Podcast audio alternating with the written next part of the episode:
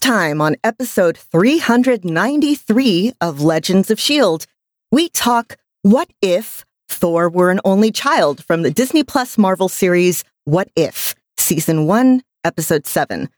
We talk weekly Marvel news, including the first ever Disney Plus day with an MCU special and the streaming premiere of Shang-Chi, an MCU fandom's appeal to keep the TV series as MCU canon, WandaVision's Emmy performance, our first looks at Hulu's adaptation of Marvel's Hit Monkey, and your feedback.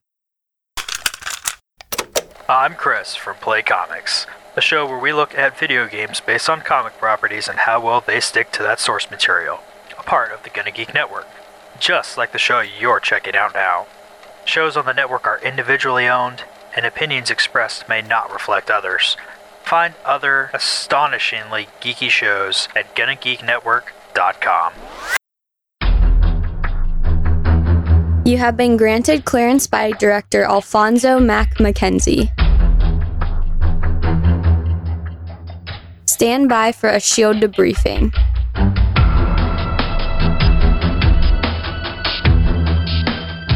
All information to be discussed here is classified and may only be discussed among agents granted clearance by the SHIELD director. Now it's time for your scheduled debriefing. I'm Agent Lauren. I'm Consultant Chris. And I'm producer of the show, Director SP. Welcome to Legends of S.H.I.E.L.D. We're a Marvel Comic Universe fan show. The show is recorded on Thursday, September 23rd, 2021, live from the Legends of S.H.I.E.L.D. studios and broadcast party wide Release the foam via www.geeks.live. Come and join our live chat as we record. Gang, happy National Great American Pot Pie Day. Pot pie is pretty great. I'm a fan of pie of all varieties. I didn't have a pot pie today, but I had one for lunch yesterday. It was frozen, you know, took it to work, did the microwave thing, had it in the microwave for like 10 minutes because that's what you have to do with a pot pie. And I did that because I had a meeting over lunch on the computer at my desk. So I had no other choice than to do it. But because they're like a thousand calories, I didn't realize this, then I just Yeah. didn't do that again today on National Great American Pot Pie Day. There's a brand called Amy's. I don't know if they sell it where you are, but you can find it in like the health food, frozen food section, at least of grocery stores near me. And they do a vegan pot pie and it's 500 calories maybe and really good. So, uh, can't recommend that enough. And this was a Marie Callender's pot pie. So, They're so good, but so many calories. so many. How many sticks of butter do you think they used in just your serving? All. Probably three. I'm just guessing. Yeah, all of them. That sounds about right. All of them that they had. They just dumped it in. It is also Bisexual Visibility Day. So you are seeing me at my most visible right now. Thank you. Thank you. Thank you. If I see my shadow, it's six more weeks of fall or something. I, you know, that's not a bad. I don't know. Is that a bad thing or not? Because it's closing in on the holiday season, which you kind of want some snow. I know in Texas is probably a bad idea, but I don't know. As we learned last year, snow in Texas is a really bad idea. you and I were in Texas during a weird. Was it March? Yeah, March. Like nine inch snowstorm in Dallas. That was Yeah. interesting. That was Yeah. years ago. I want to say I remember. It 2011. was whatever year it was, was the same year that the Super Bowl was in Dallas because people were freaking out and everyone all over the country was making fun of us for not having prepared for this. We don't really get snow in Texas, so therefore we panic. Now that people have died from the amount of snow that we got this past year, we are going to panic even more. So I'd prefer for it to be fall for as Okay. long as possible. The weather here is actually tolerable. You got Halloween coming up. All the leaves are changing. Some of the leaves are changing colors. I'm in Texas, so we don't really get that much. But still, it's a great time of year. Hopefully, that power grid will uh, hold up this winter. It's a great time of year where you could eat pot pie, Oh, yeah, that's true. tying it all back in. Yeah, that's why I had it yesterday. Anyway, we'll get on with the rest of the show. Legends of S.H.I.E.L.D. is a fan based podcast on the Marvel Cinematic and comic book universes. Because of party fouls. If you'd like to talk to us about party fouls, check out the website at legendsofshield.com.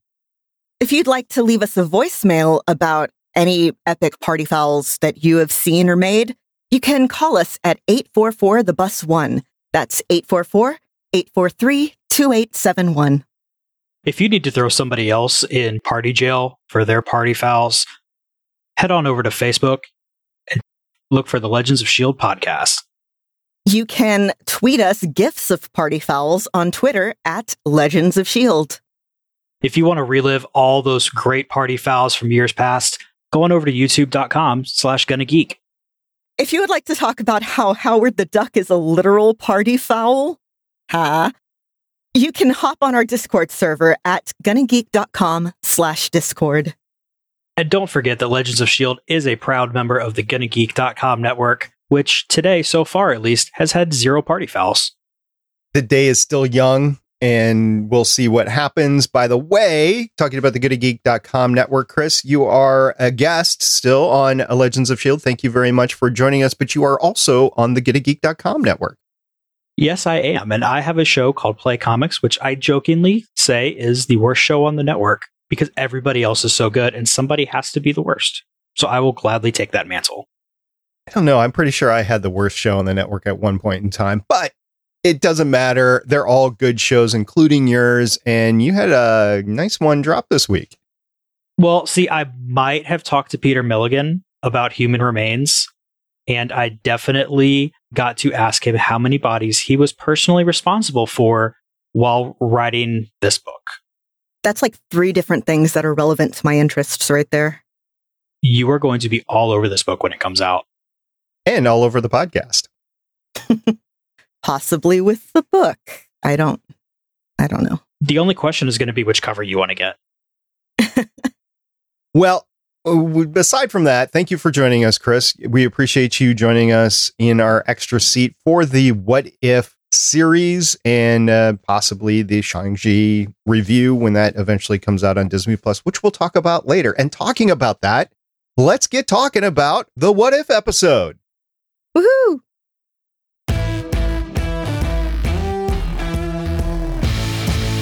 What if Thor were an only child premiered on Disney Plus Wednesday, September 22nd, 2021. It was the seventh episode of the first season of What If. The IMDb description reads Thor, who never learned to be a good hero, throws an out of control intergalactic kegger, uh, I mean, intergalactic party on Earth. Lauren, who directed the episode? The episode was directed by Brian Andrews, who has three directing credits starting in 1999, including Men in Black the series, huh? Yeah, okay. Also, five of Jackie Chan Adventures, seven of What If. He's also a storyboard artist with 41 credits and a writer with nine credits. I miss Rip Torn. So, yeah, Intergalactic Kegger, uh, Men in Black reference right there for those that didn't get it. The story editor for this show, for this episode, is Matthew Chauncey. He's the story editor for the entire first series. He has two writing credits starting in 2018, including 16 episodes of Three Below Tales of Arcadia and nine episodes of What If as a story editor and story editor for this episode, but he's written four of the episodes so far.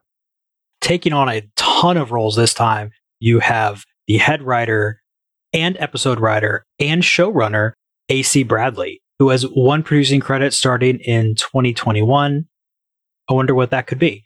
But also five writing credits 28 episodes of Troll Hunters, Tales of Arcadia, 38 episodes of Three Below, Tales of Arcadia, nine episodes of What If, and of course, one episode of Arrow. Which was the Birds of Prey episode in 2014, which actually that was a really good episode. So I finally figured out which episode that she wrote, which I should have remembered, but it's been a long time since 2014. By the way, I did a podcast on the television show Arrow called Starling Tribune, and Birds of Prey was a pretty cool episode. All right, let's talk about this episode, though. This what if episode Thor were an only child, which technically he kind of is and isn't because his sister, uh, she was never brought up in here, so I don't know what happened with that. We're just going to sneak past that. All right let's talk about our overall impressions of the episode before we get any further. Lauren, what did you think when you watched it? Okay, so you remember how I said last time that I was super bummed out by the episode?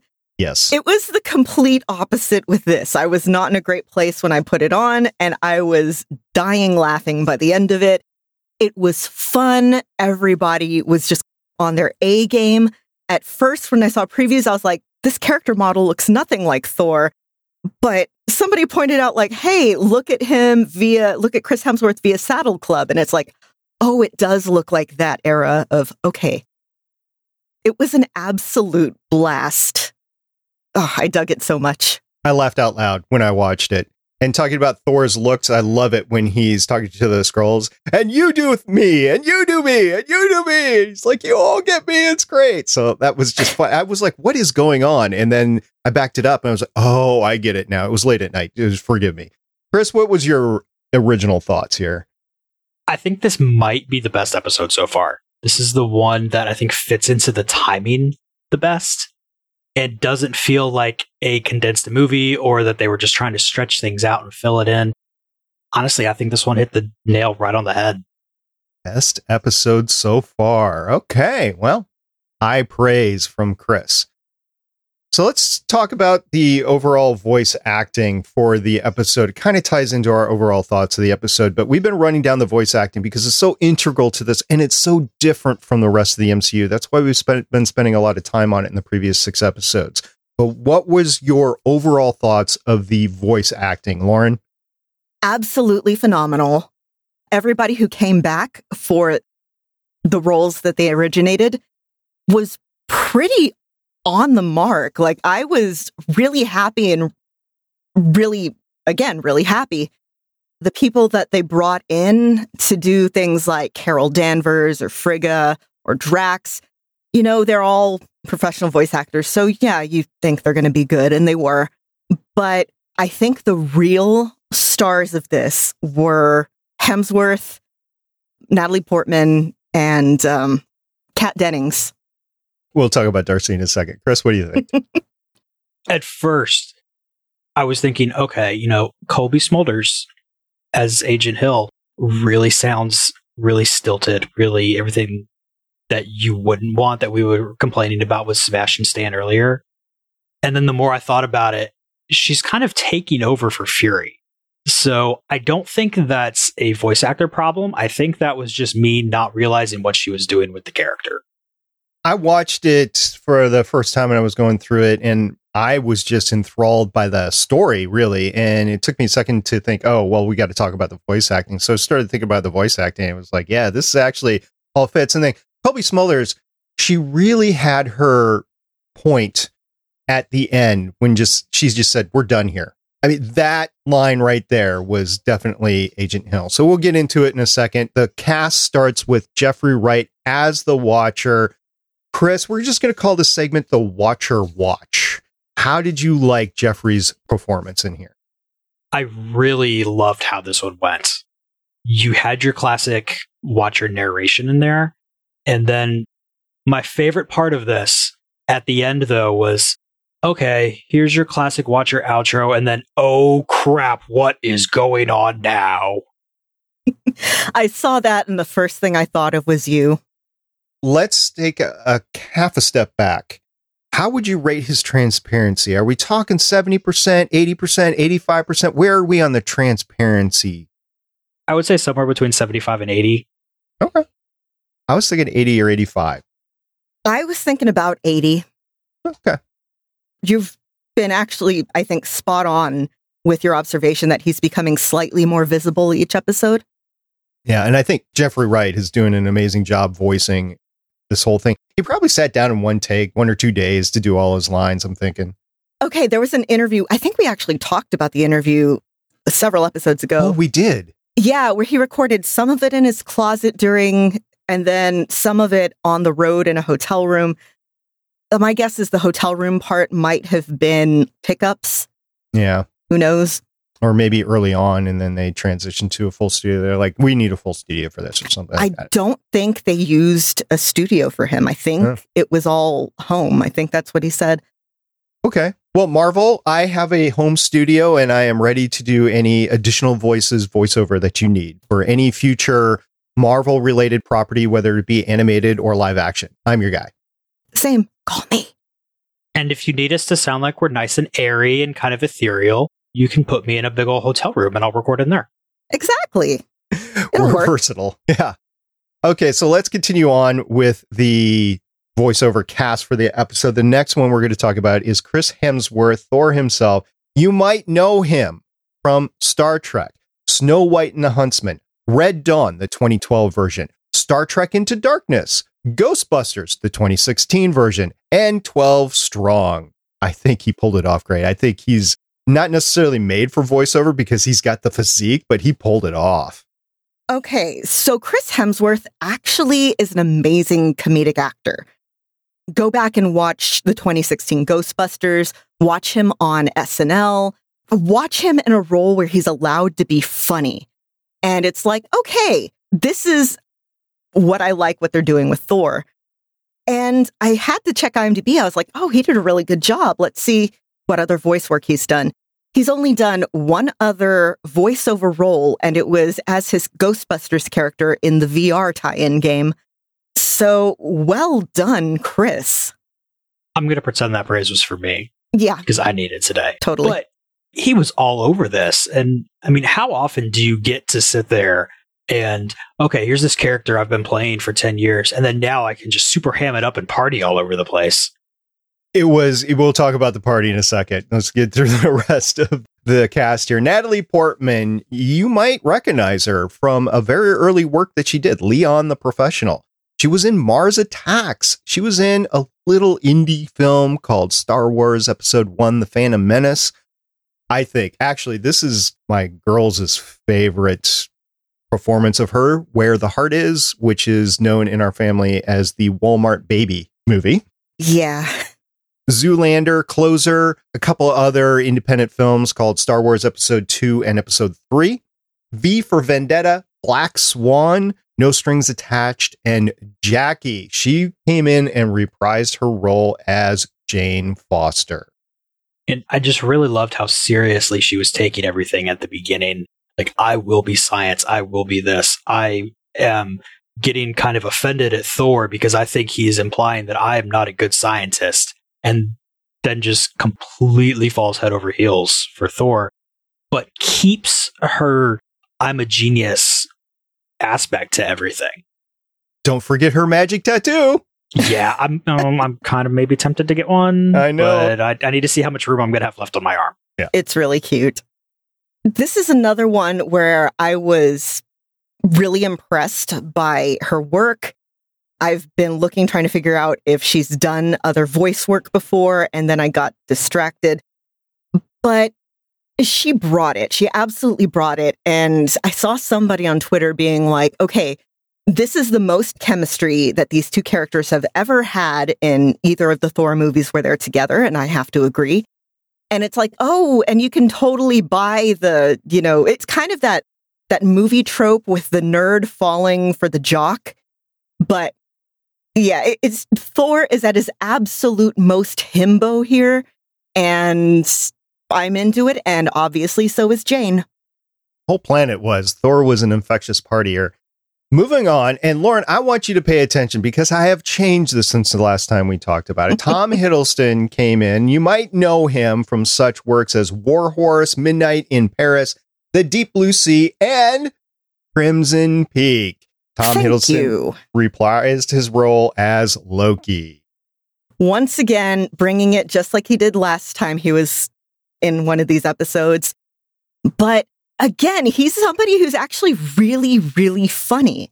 And you get to see that on Blast here.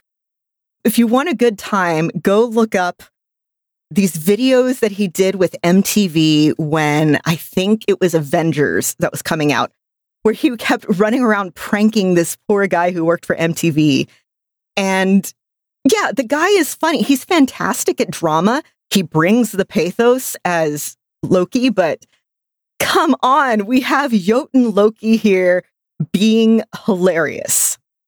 I loved the scene where he's talking to Jane Foster on the little itty bitty cell phone, or whatever, and he drops it. And he's like, oops, just like in the Loki series, right? When he destroys the tech. So that was pretty good.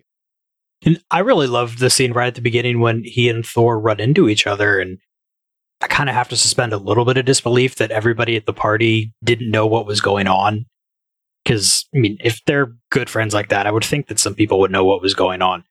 But just the way he was sitting there, able to sound like he is about to punch Thor in the face, and then they're all bro loving each other.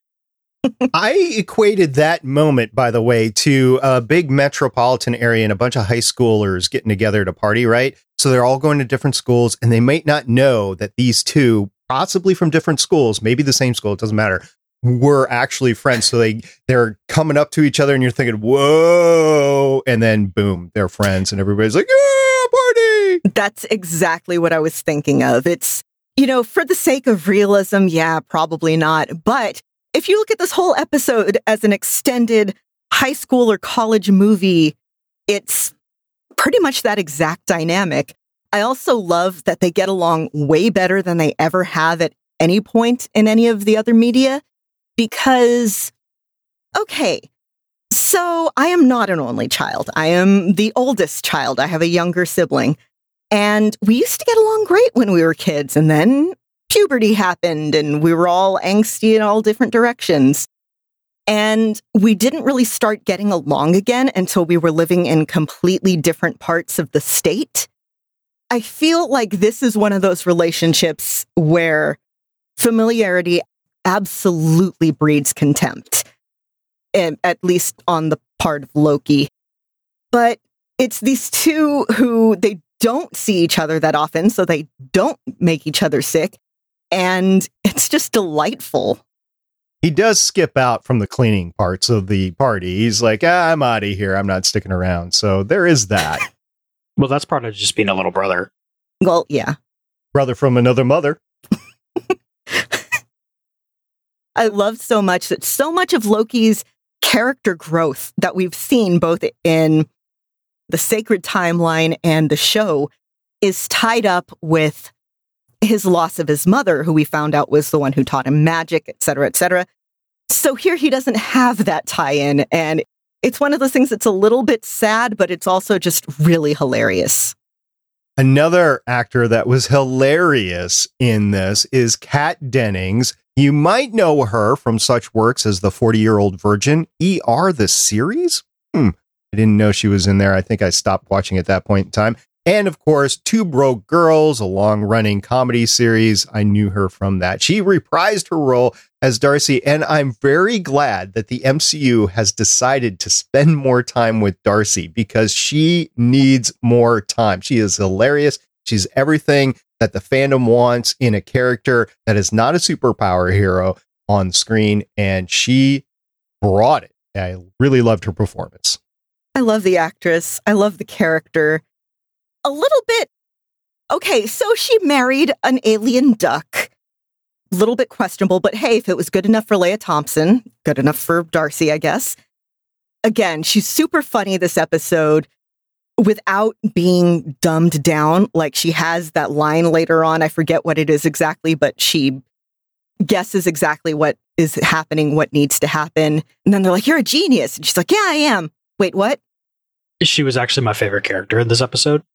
I mean, it was close because everybody pretty much was good, but I just really love the person who knows exactly how seriously to take this and can get things done with it, but is going to make sure that they're having fun doing it. I love when she's going through all the lines of what Thor looks like, right? She says, and I can keep going, but she didn't. And that's when she hooked up with Howard. And that was the end of that. It was great. We'll talk a little bit more about it later. So Samuel L. Jackson came back for like a line. and so he came back. You might know him from such works as Jungle Fever, Pulp Fiction, Coming to America, Jurassic Park, Die Hard with a Vengeance, A Time to Kill, Long Kiss Goodnight, Eve's Bayou, The Star Wars Episode 1, 2, and 3, The Incredibles, Wear My Super Suit, Coach Carter, Snakes on a Plane, Snakes on a MF Plane, Star Wars The Clone Wars, Mother and Child, and Django Unchained. He plays Nick Fury. And at this moment, I know other people have played Nick Fury. I know other people in the future are going to play Nick Fury, but he is Nick Fury. Yeah, it's, I know he was only here for like a line, but it was still a really fun scene. We got to see him basically try and shut the party down. And then Thor just yeeted him into the sun like Team Rocket and uh, didn't end well for him. He's still in a coma. He's still alive, but, you know, still out. Uh, it's generally not a good idea to hit people into a whole different country. No, this was uh, uh, Korg. He uh, basically You're right. You're he was right. r- running into the fountain, and he inadvertently shouldered Fury, That's it. knocked him into next week, so to speak. Well, let's also kind of say yay for quarantine on this one because you've already got Samuel L. Jackson recording lines. Like, what's one more line when you're already in your house, probably recording without pants on because nobody can see you anyway? In truth, he's in the middle of filming two properties right now The Marvels and Secret Invasion.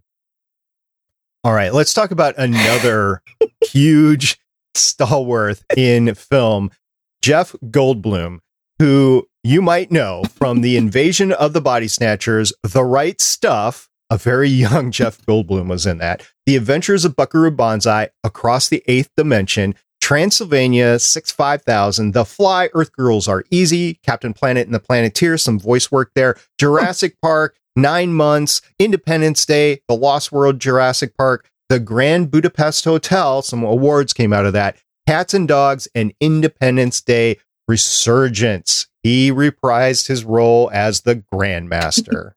I just saw him this past weekend in this 80s movie from way early in his career, like right around or before Buckaroo Banzai. It's this romantic comedy called Vibes with him and Cyndi Lauper. It's a trip. But yeah, seeing him again as Grandmaster, again, he had like two, three lines, but he stole his scenes, especially in the end when he's scooting away from the party. I died. It was great. Oh, hi. I know I was here at your party, but this is your problem. I don't care if your mother is showing up. I loved just the fact that he can go and take these little lines like that and just be the Jeff Goldblum we all love, but also perfectly fit in with the character. It's amazing. I'm pretty sure that the Grandmaster basically just is Jeff Goldblum with a melt stick. I'm not sure Jeff Goldblum has a melt stick in real life. I think my party line from now on is going to be about foam. Release the foam. It's so, so cool. So cool. Uh, takes me back to the early 2000s. And unfortunately, Jason, who is a guest host on this show, he's not here this week. And he had some stuff going on, so I didn't even ask him to be on. But he is head over heels for Jeff Goldblum. He is a man crush the size of Texas for Jeff. So I just have to say that right now. Jason, if you're listening to this, this is for you. Moving on, we already talked about her a little bit, but let's talk about her a little bit more in depth. Colby Smulders, who you might know from a little series that had a couple of seasons called How I Met Your Mother, the Lego movie. She played Wonder Woman, so she does have voiceover talent there. Jack Reacher, Never Go Back, a series of unfortunate events, Stumptown, which is unfortunately canceled, and American Crime Story. She reprised hmm. her role as Maria Hill. like I was saying before, at first I thought her performance here was kind of just wooden. And then I realized she's probably doing that on purpose because she's trying to make people not freak out that Nick Fury is just indisposed. And I think that really came in later when she started sounding more like the Agent Hill we know from the movies.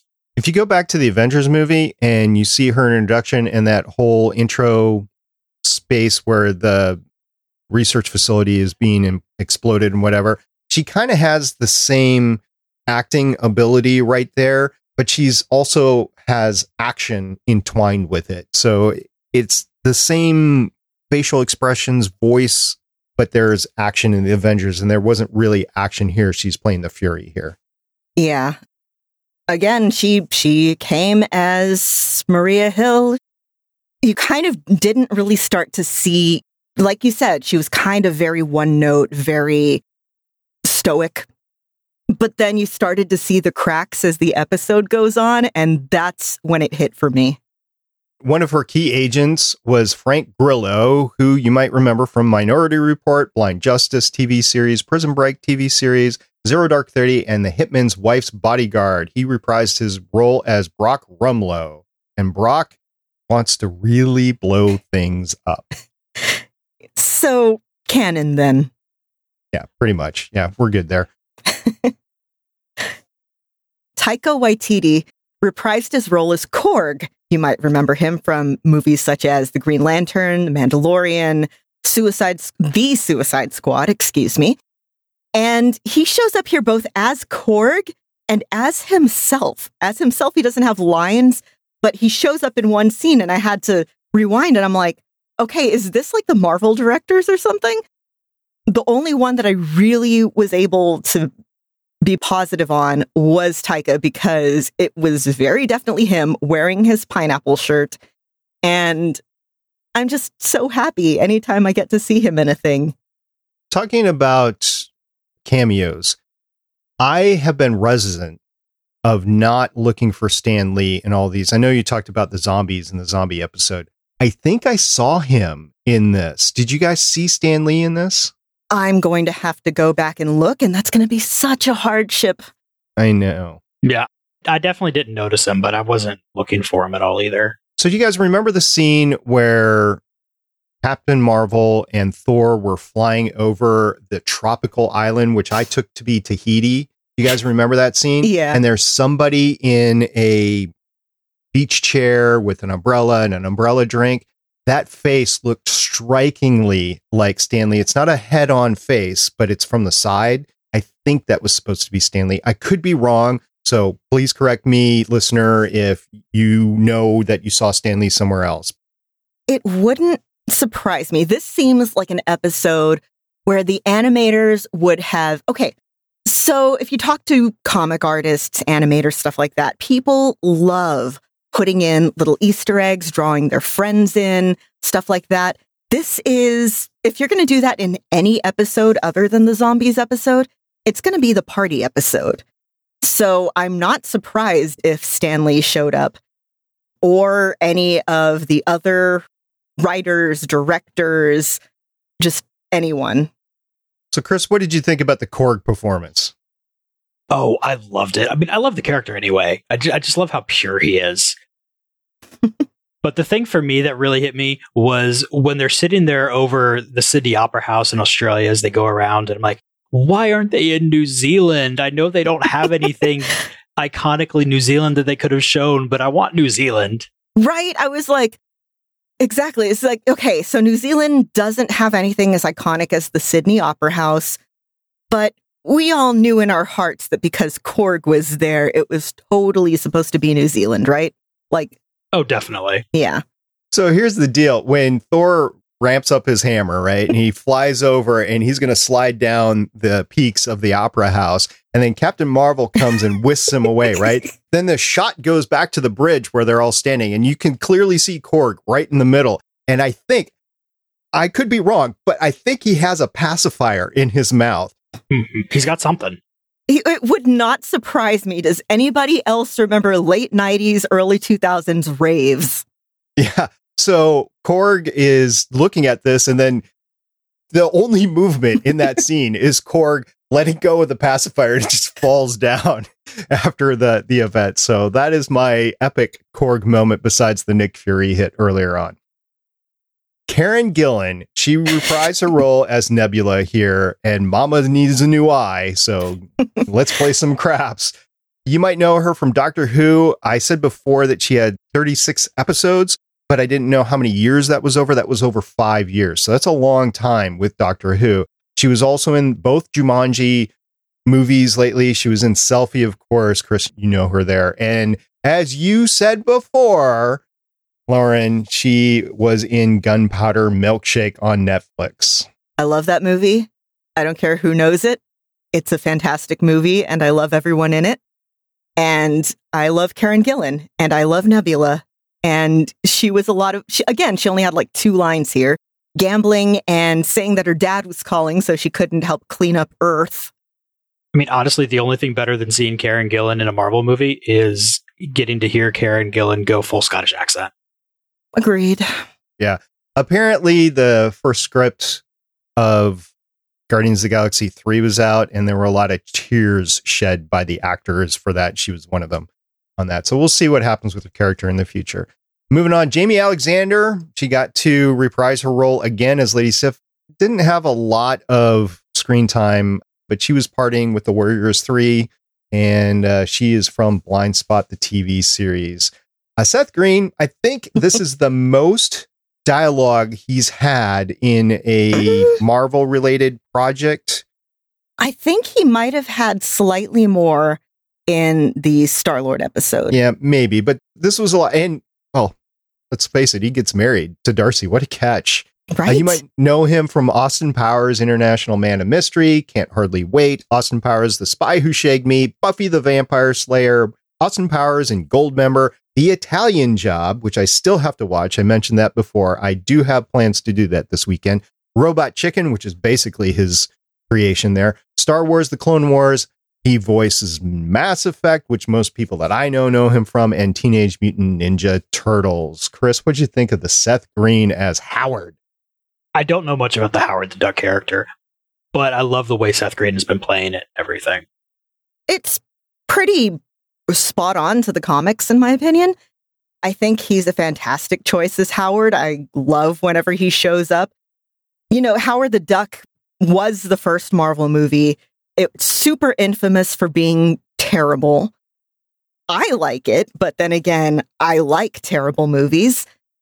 He shows up in this episode, he shows up in the Star Lord episode. They're the two most fun episodes of the series. Howard fits in perfectly. Can't argue with that. Let's talk a little bit about Carol Danvers and Captain Marvel.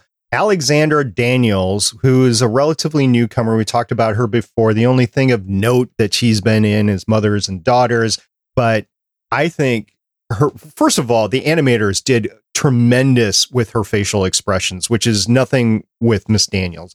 But she did a really good job of being Captain Marvel and just alternating between pissed off, I'm going to get you, and okay, well, sneaky, I guess, at the end. It was, I watched that the second time going, ooh, I get why Thor is so unenthused at this point, but I thought it was pretty good. I don't know, Lauren, what do you think about our Captain Marvel?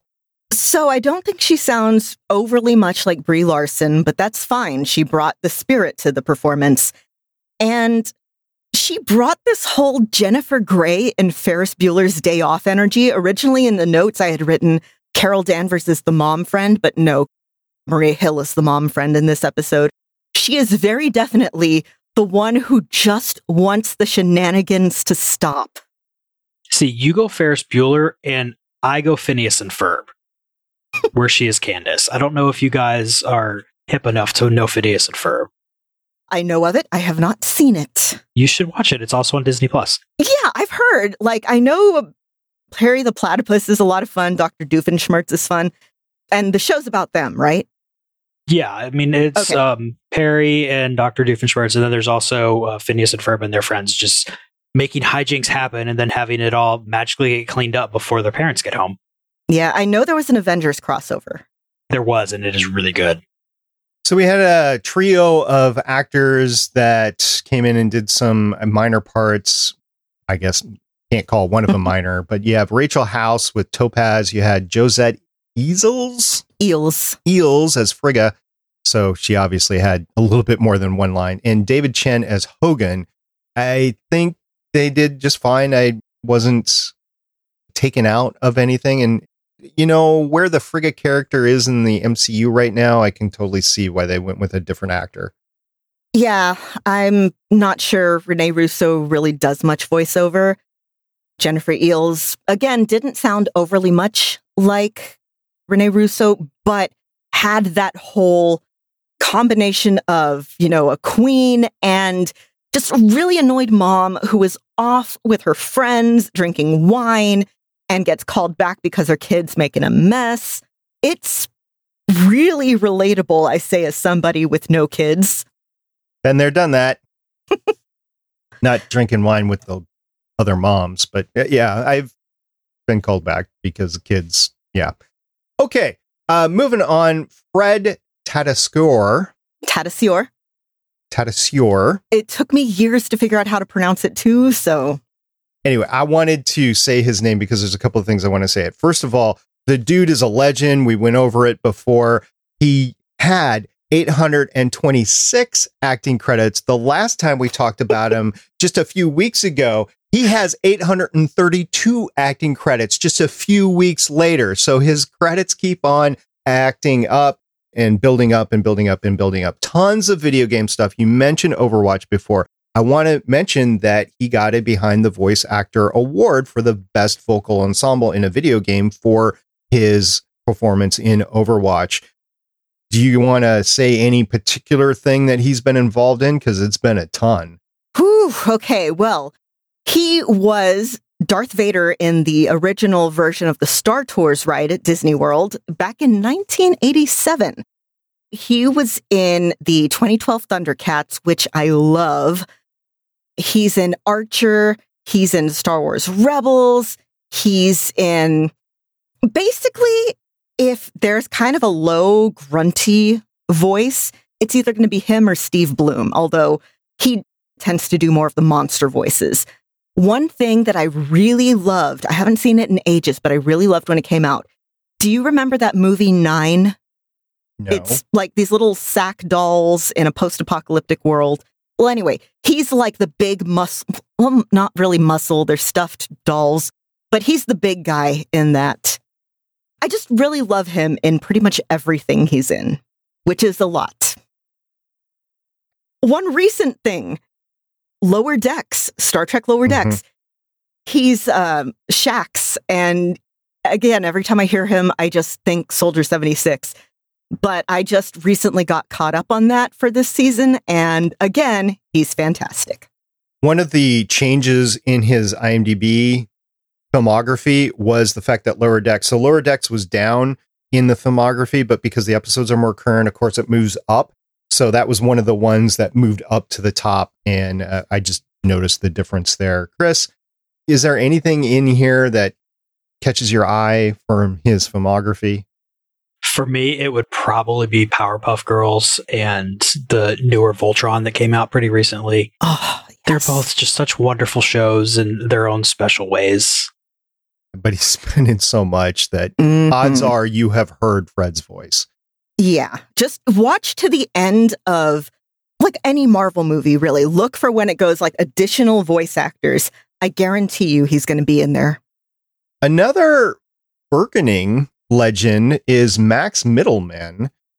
He played Fandral, and he's, for the most part, a voice actor. He has an award for the Persona 5 video game as the Behind the Voice Actor Award for Best Male Lead Vocal Performance in a Video Game. So that's a big award for him to get there.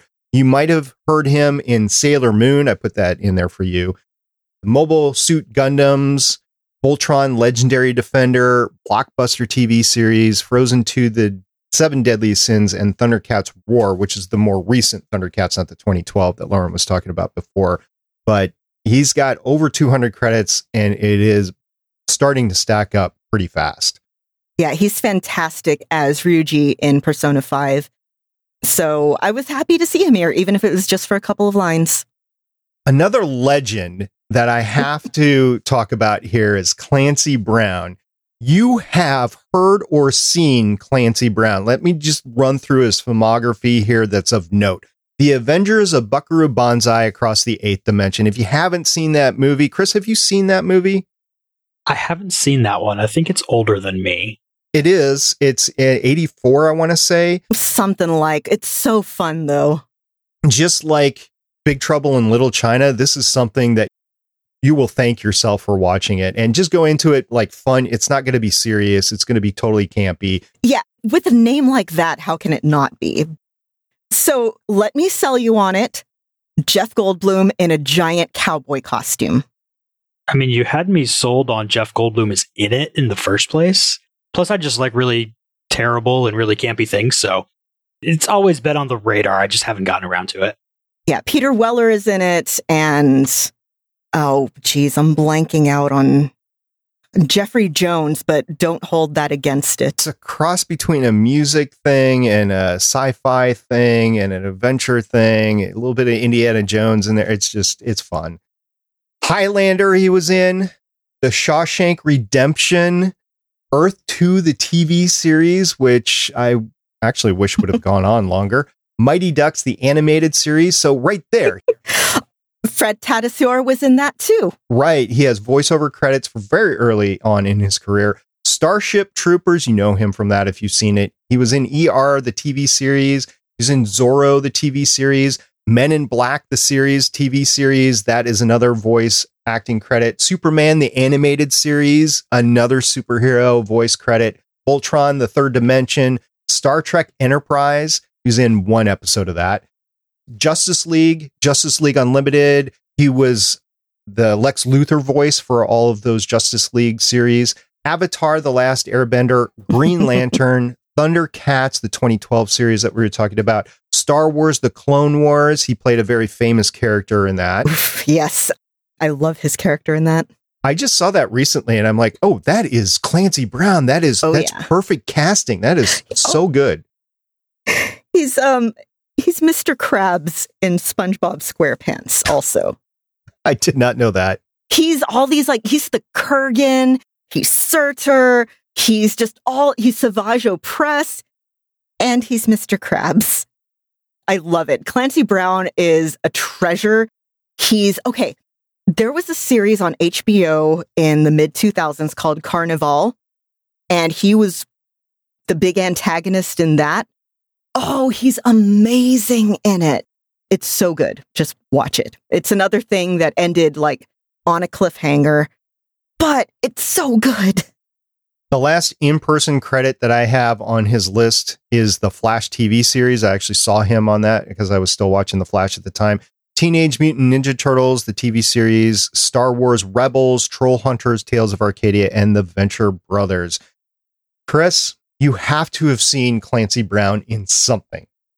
Like most of the things on here? Yeah, no. Oh, Clancy yes! Brown is one where I'm covered. Don't worry about that. okay. Well, I, I never know with you, so I just want to make sure. I admit it. I have a really weird catalog of what I've actually seen. Right. An incredible voiceover cast for this episode, and they really had fun doing it. You know, in retrospect, you said this was your favorite episode, Chris. I think I'm right there with you, just talking about the voiceover cast right, right there. Let's talk about the episode a little bit because we haven't even got to the story, right? We sort of touched on it. We have the party prince coming to Midgard because Odin is entering into mm. his Odin sleep and he decides, and okay, so this is a little plot issue that I have. Heimdall doesn't pay attention to Midgard? Are we really worth paying attention to, though? Doesn't he see all, though? Yeah, but the thing is, like, Earth at this point is not going into space. Like, we're going into space, but it's the equivalent of like, we're going out on the front porch. We aren't out in the neighborhood yet. So, therefore, like, are we really worth paying attention to, cosmically speaking? I don't know. You got Carol Danvers out there. Okay, good point. But she's not on Earth. Mm. True. she gets called in by the beeper. Hey, I think my dad had one of those. He's a podiatrist.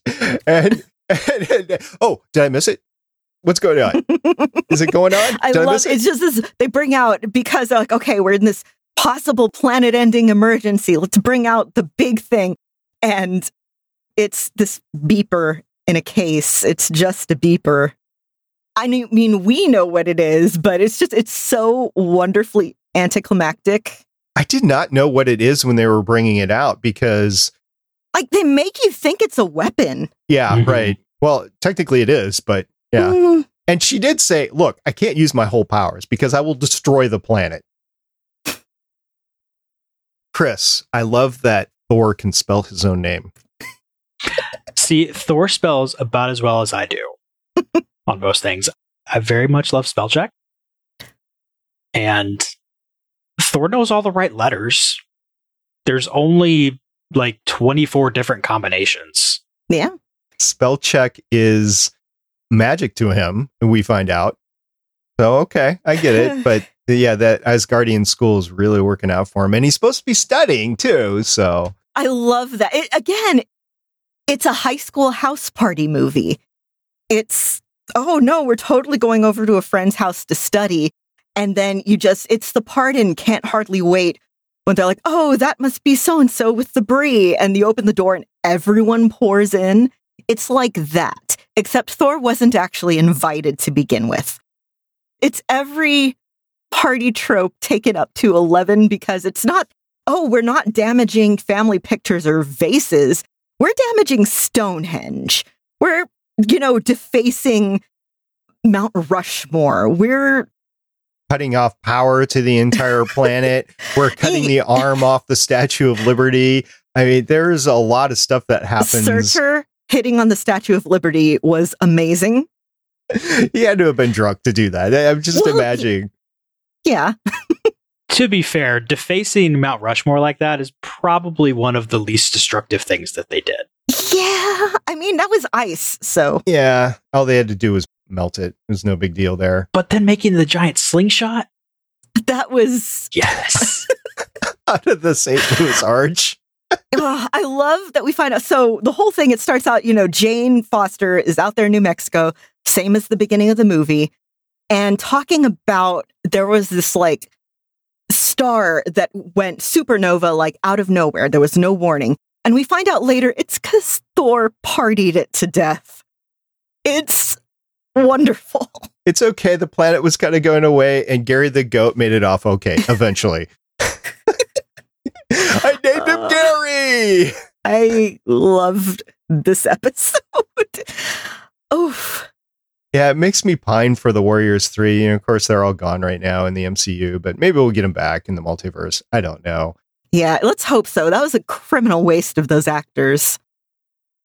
Tadanobu Asano is in something coming up that I want to see. I forget what right now, but I got mad all over again last night remembering how the Thor movies did him dirty. The planet wide Captain Marvel Thor fight. It was epic. I mean, it's the, if you're talking about what if, you know, which superhero is going to be more powerful than another superhero, we kind of see one of those fights in the zombie episode between the Red Witch, the Scarlet Witch, and with Hulk. But here we get to see Danvers versus Thor, and we find out that they're they might be pretty much evenly matched because Carol is pulling her punches because she doesn't want to explode the planet. But it's a fun fight, and she just gets mad and she just wants the party to stop, and Thor's not stopping. He's like, Yeah, let's party. Go home, party pooper. You're a party pooper. So, them hitting each other all over the map with the names of the countries on there was, I screeched. It was wonderful. It's, I know I've said it like a million times already, but guys, I loved this episode. The names being on the map, I think, was my favorite part of the whole fight. Like, yeah, they had their good action in there, but you know exactly where they're fighting. And I've actually been some of those places for really wide definitions of been there geographically. But it's just so cool knowing exactly where they are. I was wondering, and I'll have to go back and watch it. The Captain Carter episode, the first episode, I think it had some maps on that was sort of like that and had names of the countries on it. But I could be mistaken. I don't know. I'll, I'll have to go back I want to say it. there it felt much more Indiana Jones to me, whereas here it felt more Looney Tunes.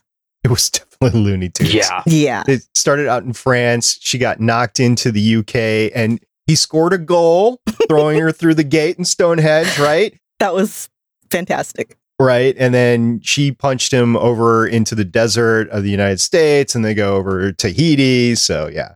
Okay. So Thor makes cardinal sin number one. He tells her to smile more. A little bit of advice.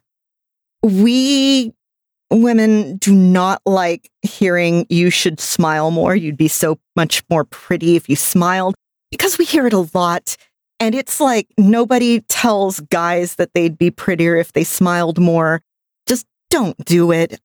You know, like Thor here, he meant well, but you see when her powers light up there, it's like, oh, you messed up.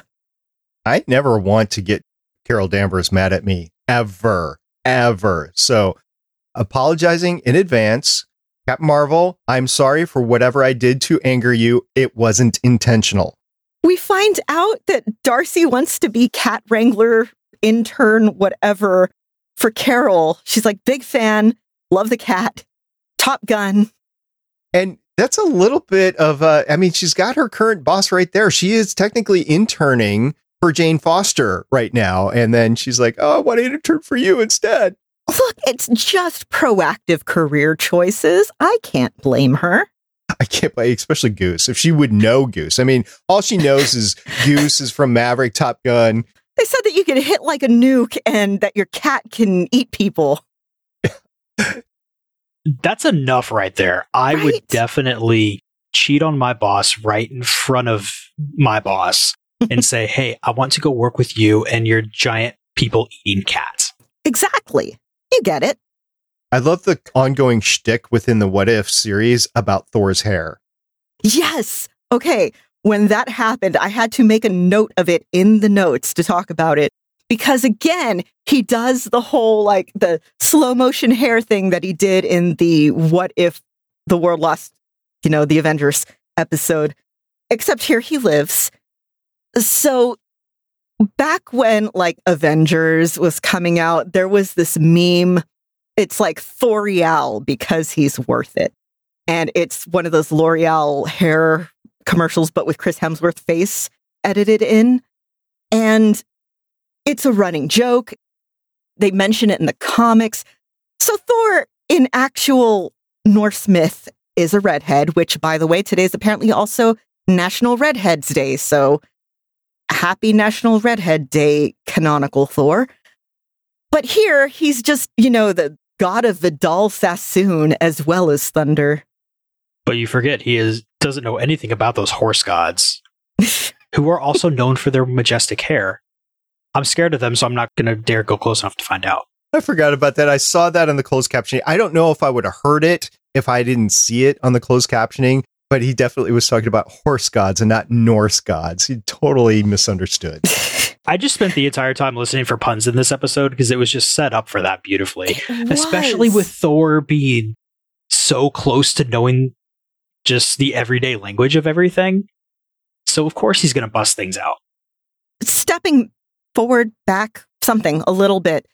So I saw a post earlier today from Twitter user at Arthur underscore affect, A F F E C T, Arthur Chu, talking about how, okay, you know, the big what if moment where we see it split is Odin gave Loki back to Laufey and Laufey's like, oh my God, this is so great. I'm so happy to have my kid back. You see him smiling. And then they become like staunch allies, which suggests that Loki wasn't abandoned. He was just kind of missed. And if Laufey actually had him back, he would have been happy. And we could have avoided a lot of stuff if Odin hadn't kidnapped Loki. Like, oof. I was going to talk about this what if moment because obviously the what if moment starts with Odin bringing back Loki to his people. What made him do that? Was that his wife? Was that Frigga? Was that his own thought forward of I think it was a whim. So if we take the whole, you flip a coin and it's heads in this, but then it could have been tails and that splits off into its own alternate reality. If we do that, then he had the choice of either take the baby, give the baby back, or kill the baby. But, you know, let's ignore that. So it was just even odds, I think.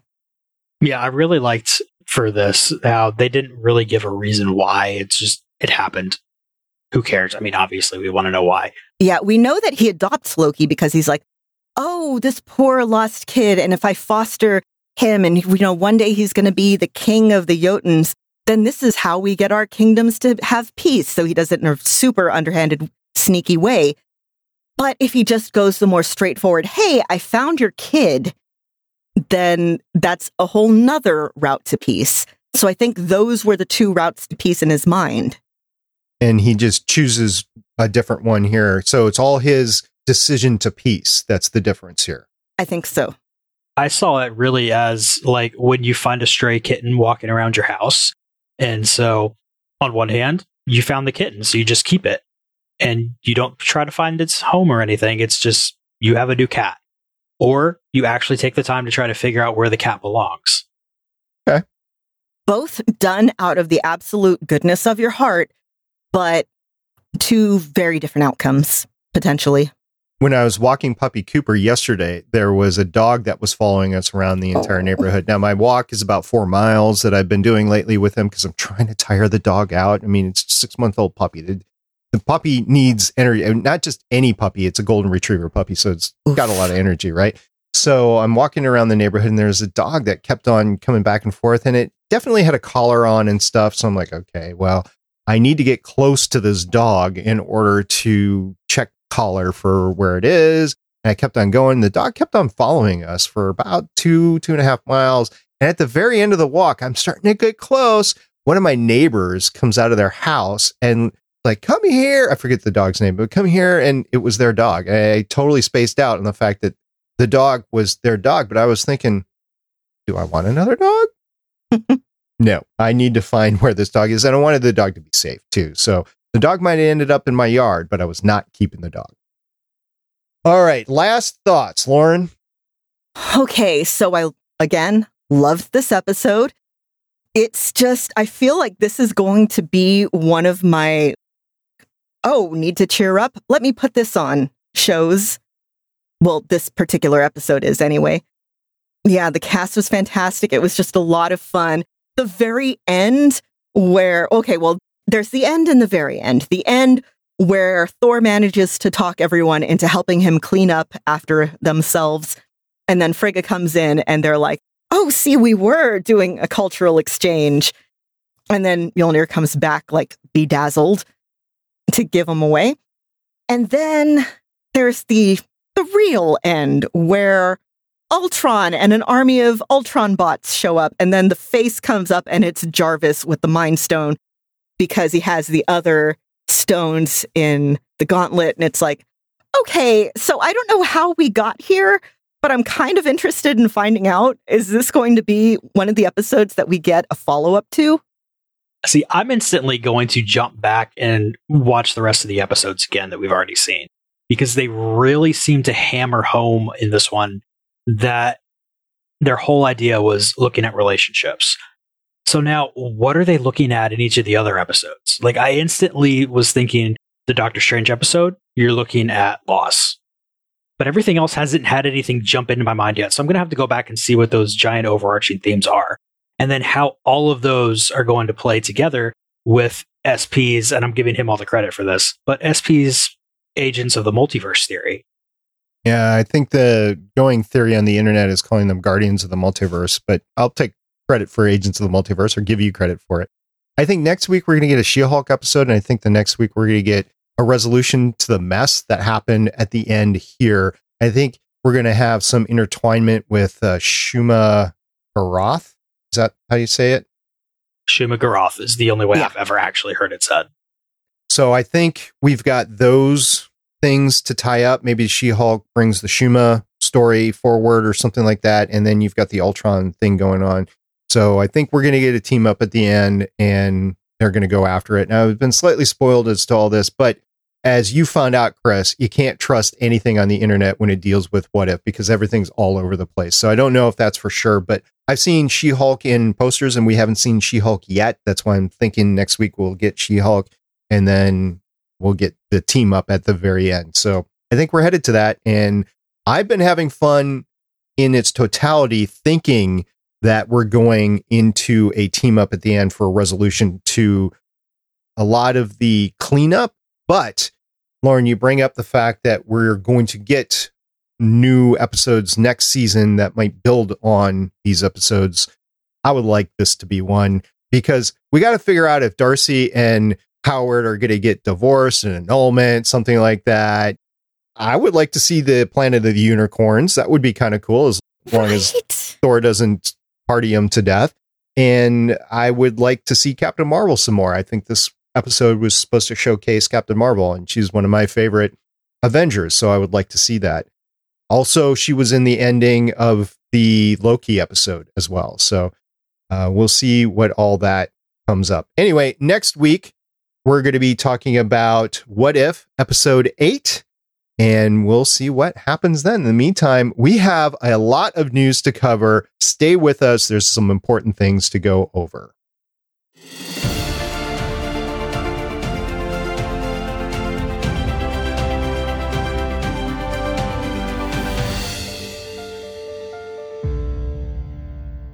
So the first news story that we're going to talk about deals with another fandom organization, the MCU Wiki community. There was an admin over there that published an 18 page open appeal to Marvel Studios, Kevin Feige, about keeping the Marvel television shows MCU canon. It was 18 pages. I have some excerpts to go over on it, but I want to talk about this. First of all, I realize this is a hot topic and I want to say that we are going to be respectful to everyone in discussing the issue. We're not really taking sides here, but we're going to discuss the issue. The letter is from a admin on the MCU Wikipedia by the username BEJT. And BEJT is definitely personally invested in the MCU and has been for a very long time. Spent a lot of time with the wiki in uh, designating timelines and that sort of stuff, and is just about to embark on a whole timeline project, which BEJT talks about in the letter. I want to applaud the dedication here for somebody to put something like this together, an 18 page appeal to Marvel and the attention to detail that went into it. I wish there's a little bit more detail. We'll talk about that in a second. The letter is not contrived to be divisive at all to the fandom, like other fandoms have been recently. If you want to talk about stuff like the DCEU with the Snyderverse sort of thing, with the Snyder cut of the Justice League movie and uh, the star, the entire Star Wars fandom post Disney acquisition, you got the Legacy, no plan for seven, eight, nine. You have a lot of people running on there now. I personally have been podcasting about Marvel television shows since their inception with Agents of S.H.I.E.L.D. in 2013. Lauren, you've been doing it since 2014. Chris, I'm guessing you've been a fan since about that time. Yeah, I've been watching for that long, so I just didn't have the craftiness of things that y'all did, but I was definitely in the scene. So I ran into a interview recently because I was doing some research from Iron Man, and Jon Favreau did a Nerdist podcast guest appearance in 2014, and he basically had a statement here that I definitely want to state here. A brand that is robust enough that it warrants getting a big movie without a predisposition that you are operating out of fear. And what he's talking about there is you want to be able to fund a movie that's uh, big enough for an IP, then you know it's going to be a big enough audience, has a big enough story to flesh out, but that the fandom won't get upset if you take it into a different direction than was originally written into it or in a different movie, a TV show, something like that. So that was Favreau's going in position on Iron Man, not necessarily Marvel Studios. Have to have a definition of that at the time. Kevin Feige wasn't in charge of Marvel Studios at the time. He was an executive. He was an executive producer on Iron Man, but he didn't control Marvel like he does now. He was a very powerful individual, but let's face it, Marvel Studios at the time of Iron Man was on the brink of bankruptcy. If they didn't have a hit with Iron Man or didn't at least make their money back, they were done. Marvel was it was bankrupt. It, it was all over. And he chose Iron Man. They chose Iron Man specifically for that reason that the fandoms wouldn't get too upset if they took it in a different direction. And they did reinvigorate the character of Tony Stark at the time and the Marvel Universe at the time with Iron Man. So, of that, I have a question of when does the intellectual property owner give the audience agency? That is a really tough question. And if you ask 50 different people, I think you're going to get 50 different answers. Right. From the standpoint of a creator, you have this vision for these characters, you have a vision for the story, and you are beholden to no one but yourself. If you start writing for other people, then it can kill your creativity. However, in stuff like Star Wars, Marvel, Game of Thrones, fans get really, really into it. And in the past, I don't know, like 15 years, I'd say, the audience creator relationship has changed drastically due to social media.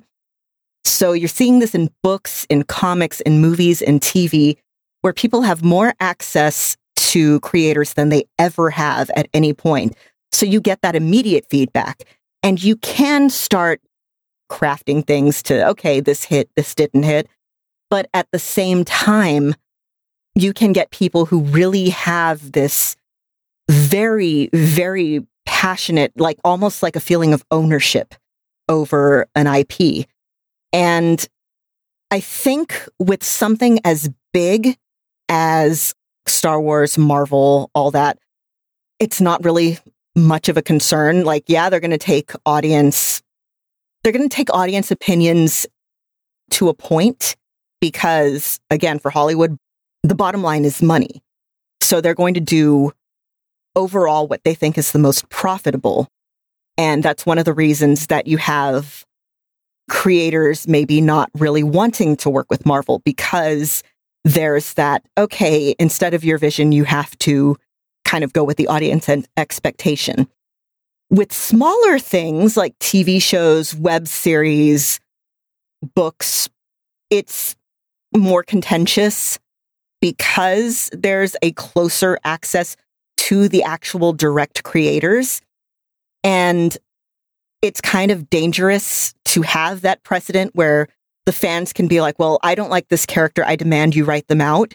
Because again, not every fan is going to feel that way. We saw, you know, oh, people, oh, they're so mad at Brie Larson. And it's like, I love her. I'm like, pretty much everybody that I interact with loves her as Captain Marvel. And rarely is the loudest voice the one that's actually the most numerous online. It's just the loudest. So, as a fan, I'd absolutely love to see the TV still be considered canon. These are characters that I've spent so much of my life with at this point just these stories that have just grabbed me and meant so much to me.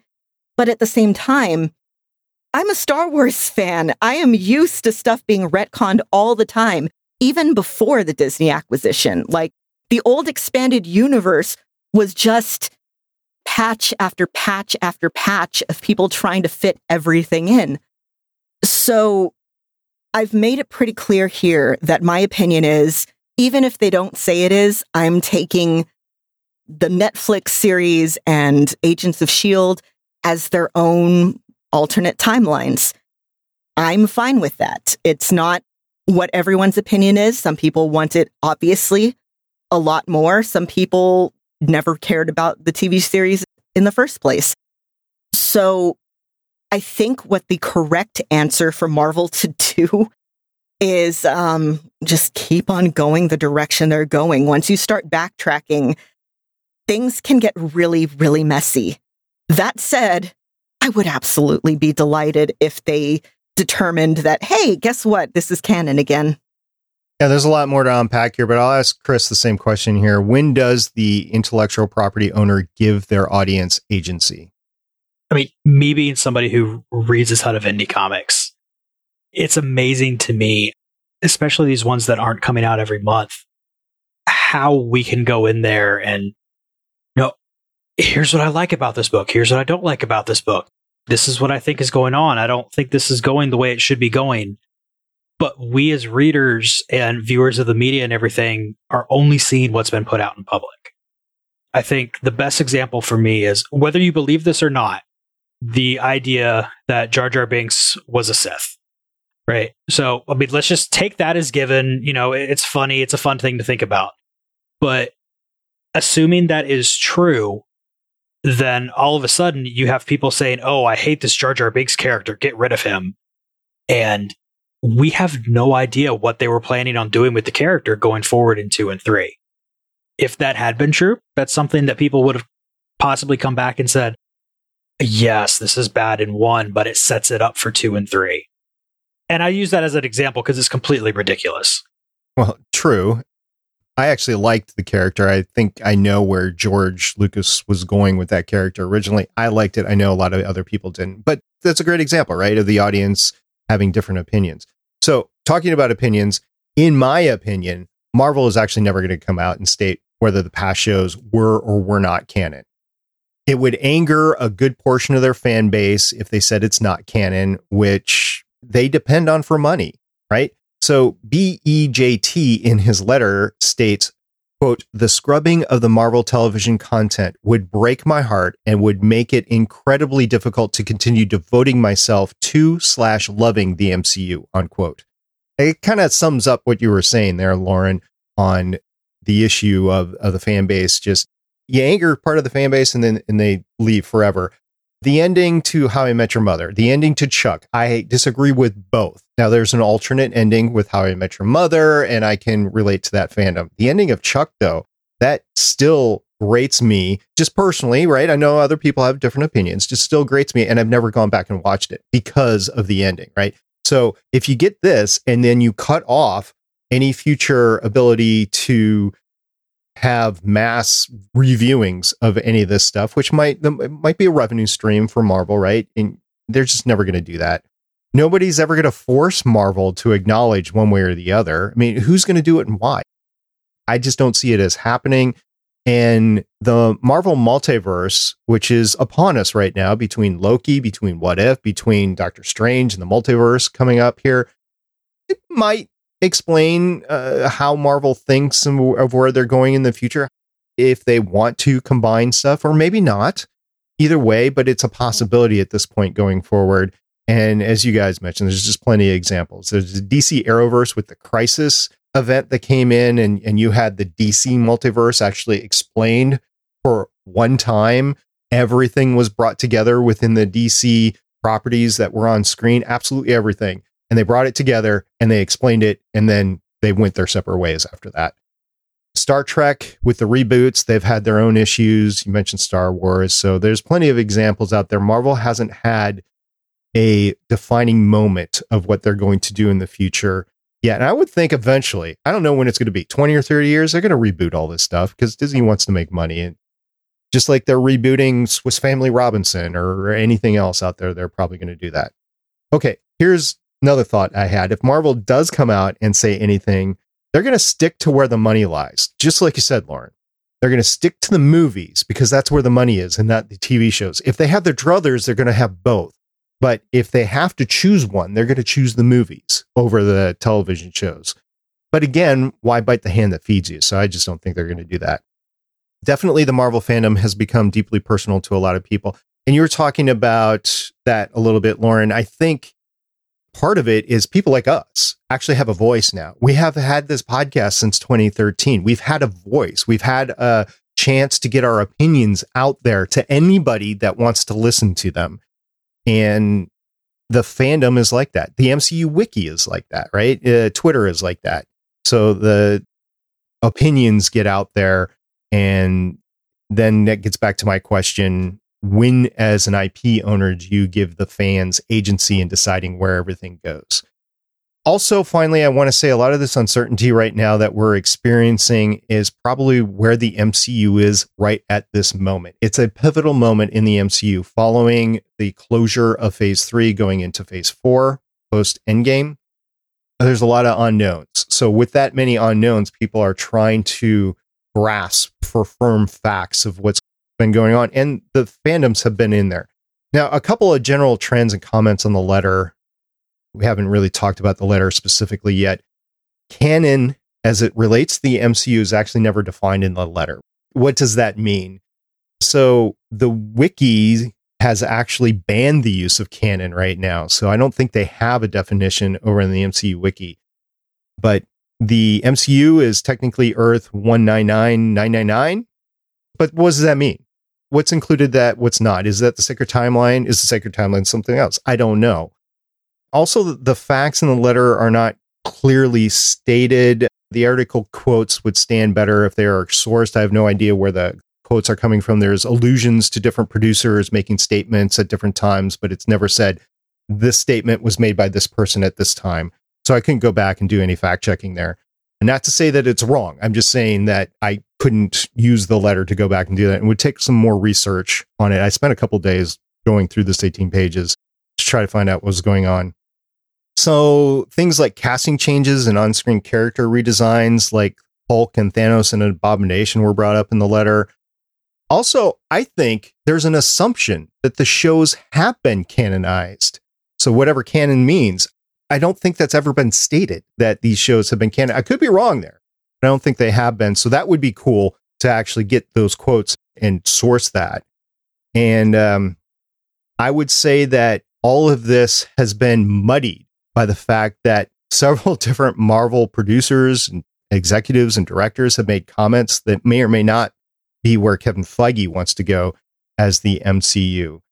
So, all in all, what is the letter talking about? There was incidents, recent incidents over the past year that have caused increased concerns. There is Coulson's history. There's the Blade casting, Cottonmouth versus Blade, you know, with with uh, Ali there. You have Marvel's Agents of S.H.I.E.L.D. season six and its time setting. We talked about that extensively on this podcast between Infinity War, Runaways season three. Where did all this stuff take place? You know, if it is indeed MCU canon, where was it what during the snap? Why did they reference the snap or not reference the snap? There is a 2019 quote from Kevin Feige that the quote wasn't given in the article, but it was basically a um, timeline that would connect back and forth with the films, and it was falsely run by sites, according to the article here. We talked extensively about the Darkhold. The Darkhold's been a big thing. It has shown up in three different properties now. And what does that mean for the Darkhold? And it's supposedly the same book or different books. I don't know. We talked on this podcast about Legion, and Legion is accepted as not being part of the canon. Well, why? I don't know if that's canon or not. Again, I don't know what the definition of canon is. We also covered the Inhumans. Now, largely people just want to forget the Inhumans. So they say, okay, it's not canon because it's not connected to anything. Okay. So are you just choosing to say it's not canon because you don't like it? I think the definition, I mean, I hate to be a, a stickler here, but if you're going to canonize some and not the others, you know, what is your rationale? What's the reason? What's the criteria? Right? Let's set some criteria and then go from there. Yeah, technically, aspects of the Star Wars holiday special are canon in Star Wars. It's canon as it refers to a big property that a lot of people work on that has been going on for a very long time. Canon is whatever the writers of the next thing want to take from the previous things. The older I've gotten, the less I've cared about what counts as canon and what doesn't because it doesn't matter if it's canon or not. The stories that I liked are still all there. I still like what I like. Yeah, it's annoying when, you know, a character's origin is changed or something like that. But the question is, are you still having fun with it? And some people will not have fun if the TV stuff is not included in source material that we can draw from going forward. And I get that. However, that source material is always going to be there. I'm going to go back and rewatch Agents of S.H.I.E.L.D. and I'm going to love it just as much. I say just as much as I did at first. I was only okay with it at first. And then the end of season one hit and I was like, oh no, I really love this. But life is really short. You only have so much bandwidth in your life so you kind of have to pick and choose. I'm not saying whatever you pick and choose is the right thing or the wrong thing. It's just pick and choose what's best for you. It's pretty much what I think. And I was going to get there at the end here, but I completely agree with you. Chris, do you have anything to say on that? Yeah, I mean, let's look at just a really classic Marvel example from the comics. How many times have they flipped back and forth on whether it was Jean Grey or somebody controlling Jean Grey who just completely destroyed a planet of broccoli people.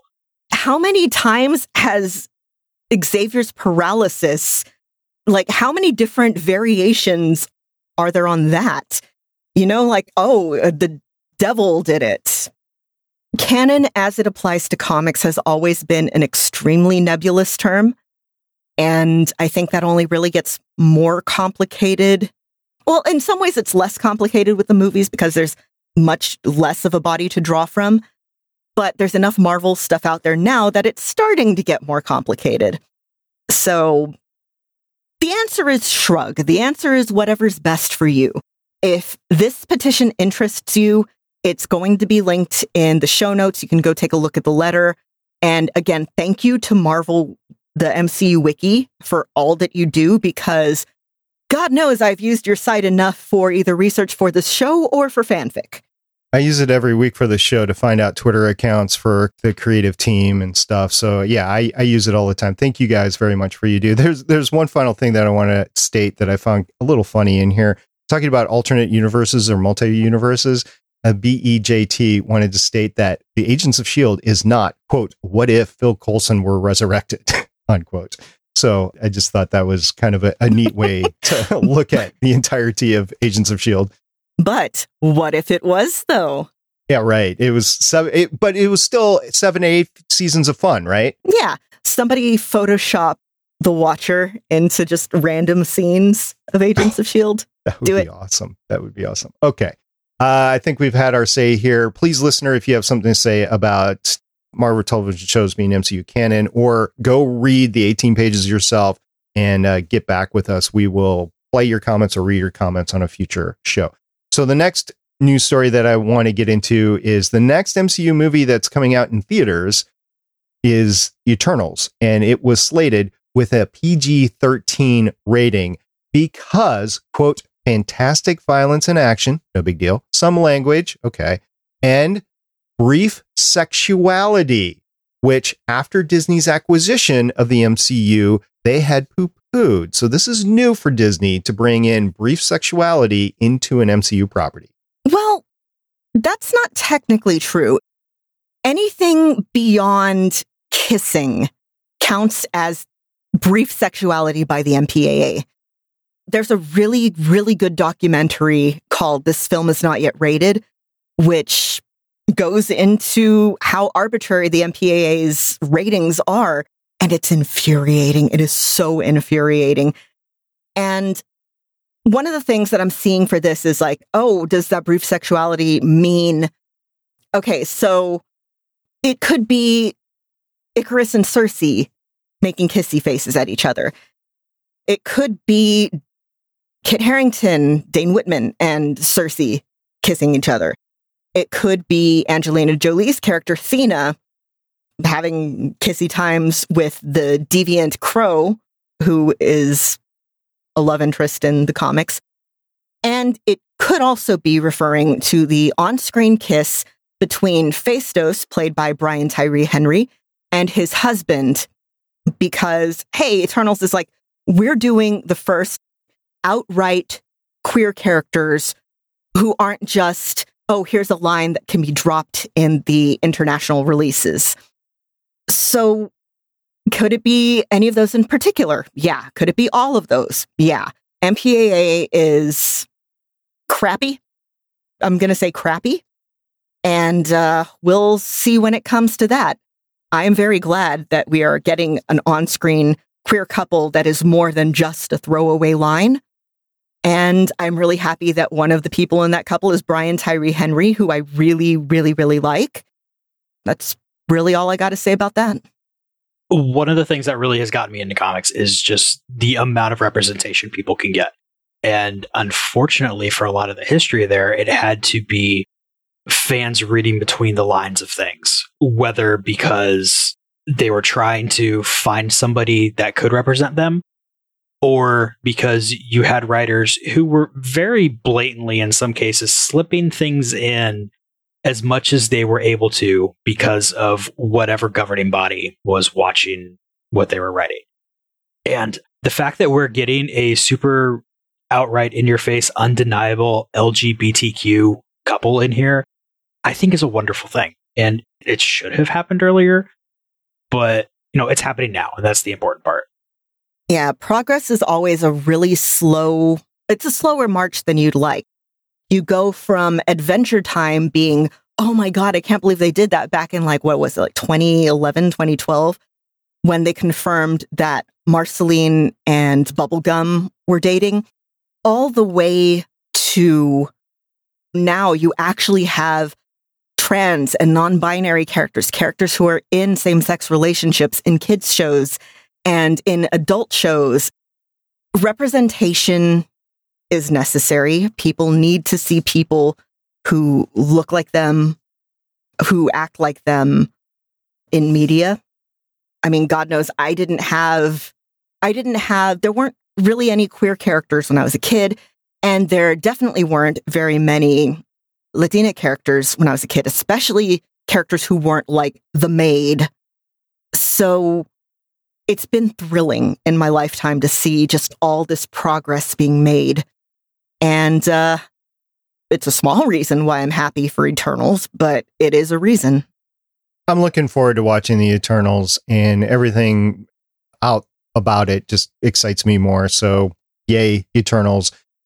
Talking about watching MCU movies, I have yet to see Shang-Chi, and I have just now, yesterday, figured out when I will be able to see it because yesterday Disney announced that they're going to have their first ever Disney Plus Day on Friday, November 12th, 2021, along with the release, the streaming release of Shang-Chi, and they haven't differentiated whether it's going to be free or it's going to be the premium $30. So we'll see about that. I will pay the money for it if it comes out then.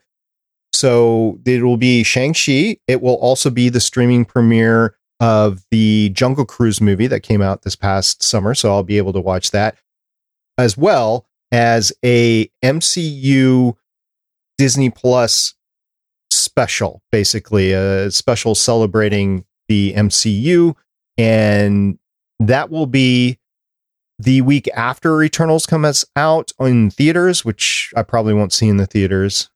Um, just be transparent about that. But it will also be just a couple weeks before Hawkeye comes out, and we'll probably get more information on that special when it comes out of what's upcoming in the MCU and possibly dates.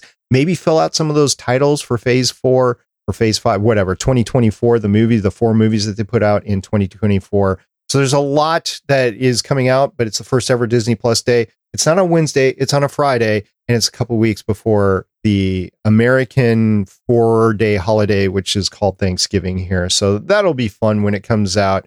Is there anything I missed from there, Chris, that you noticed? We do have She Hulk, which is at least going to be getting toward the end of production there. And that's something I've been looking forward to for a long time.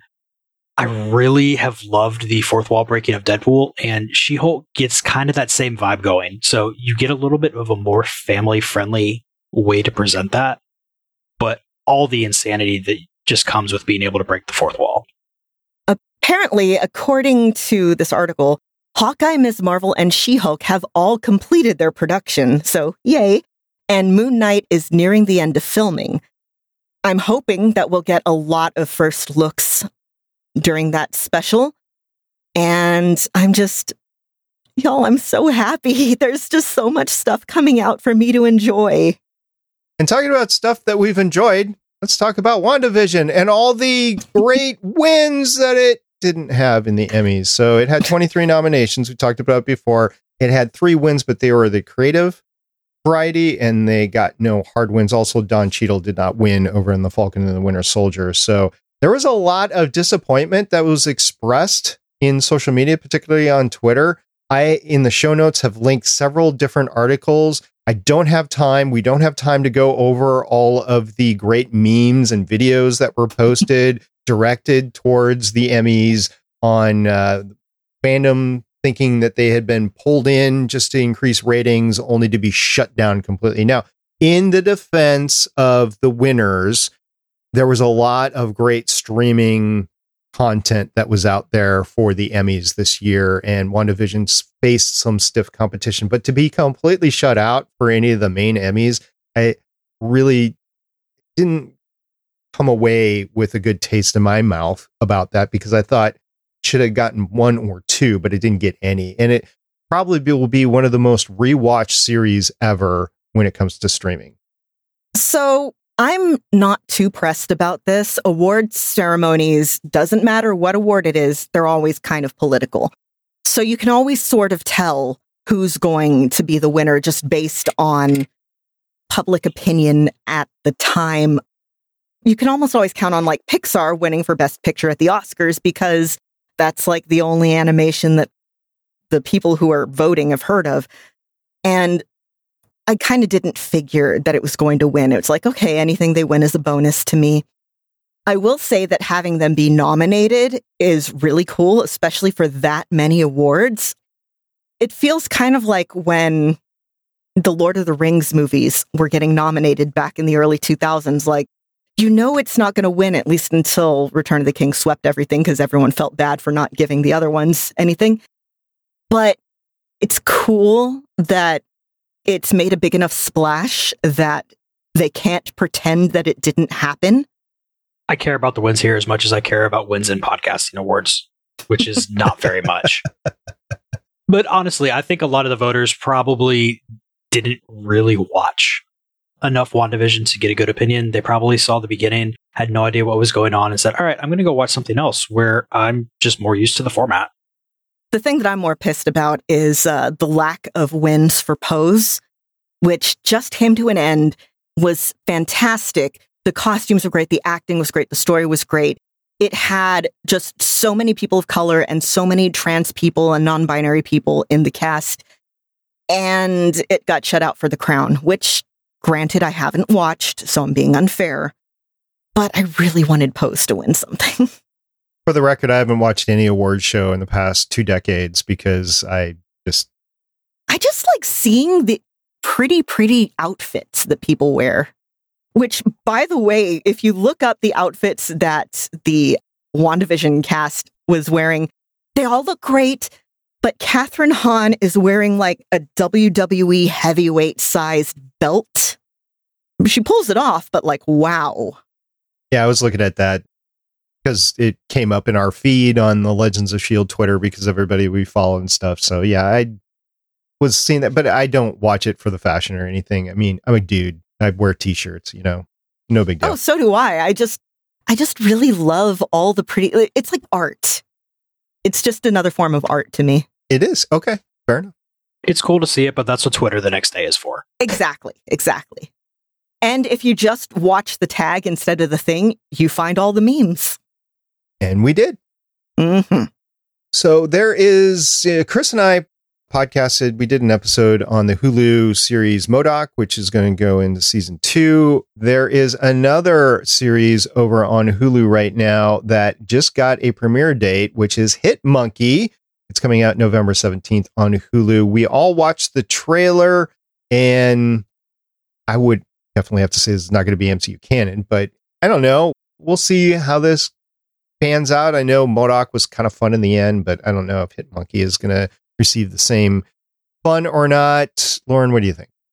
So I'm not the biggest fan of the animation that dropped in the trailer. It's a bit jerky, kind of. It feels like something that was done in like on Newgrounds or something to me. I mean, it's better than that, obviously, but you know, after what if, it's like, okay, this is a completely different category. The voice acting sounds good. It does look like it's going to be pretty funny. And I mean, I'm going to watch it. I don't know anything about Hit Monkey at all. Like, I kind of thought it was a joke when I heard that name the entire time. That's how much I don't know. But yeah, I mean, this looks, if nothing else, this looks like it's going to be a bunch of mindless fun. I'm going to sit there and kind of wonder how much of it changed after they stopped with the whole like MODOK portion of the universe and having all those things tied together. Because, I mean, your animation style there is not the same at all. Did they do that before? Did they change it afterwards? I don't know. Yeah, I don't know. But also, with the multiverses happening, anything is possible. Yeah.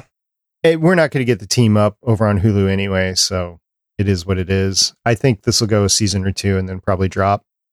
It's my opinion. Although I've been wrong before as has been documented on this podcast many, many times. As long as somewhere we get the universe where everybody has a beard, I'm good. That'll be coming for me later on. Okay, so there's a new spot to find the one shot Agent Carter over on Disney Plus. The link will be in the show notes. And probably more importantly, is Chloe Bennet finally came out on her Instagram stories. I actually watched the stories. They're probably not going to be available when this comes out, but there's a comic book resources article that I quoted that basically has everything in that she said. She is not, she does not have anything to do with Secret Invasion. She doesn't even know what it is, or she claims she doesn't even know what it is. And she was getting approached in inappropriate places. She mentioned the tampon aisle at Target. She said, okay, this has to stop. I think that was her indication of, I need to say something. So she thought it was just going to go away on its own. It didn't. The rumors were persisting. I think a lot of it is because that topic that we discussed before about MCU and Agents of S.H.I.E.L.D. actually being in the MCU as canon and stuff like that. So she came out and said, nope, that's not it. There was uh, also mitigating circumstances, which she did not state in her story about the live action Powerpuff Girls that she backed out of after the first pilot. And the reasons stated were for another project. So everybody's saying, oh, the other project has to be that Marvel finally asked her back. So that still could be the case. I'm not going to say it's not, but she has definitively said it is not Secret evasion. I feel like the other project was anything that wasn't that script. That's what I said at the time. Yeah. I gotta go with you there. So she also, in there, by the way, said that she was rocking white after Labor Day and she was okay with that. I never understood that anyway. Yeah, it's sort of. If you want a good time, look up the straw hat riots in the United States in like the 1800s. It was this whole thing that you weren't supposed to wear straw boater hats after a certain day. And it got so bad that people were like beating each other up in the street about it. It's a whole thing. There's a dollop episode on it.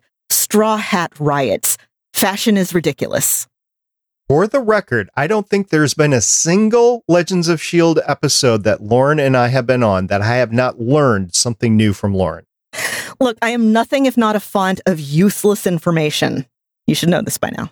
And you're able to verbalize it. All right. So, you guys ready to talk about some feedback? Yes. Let's do it.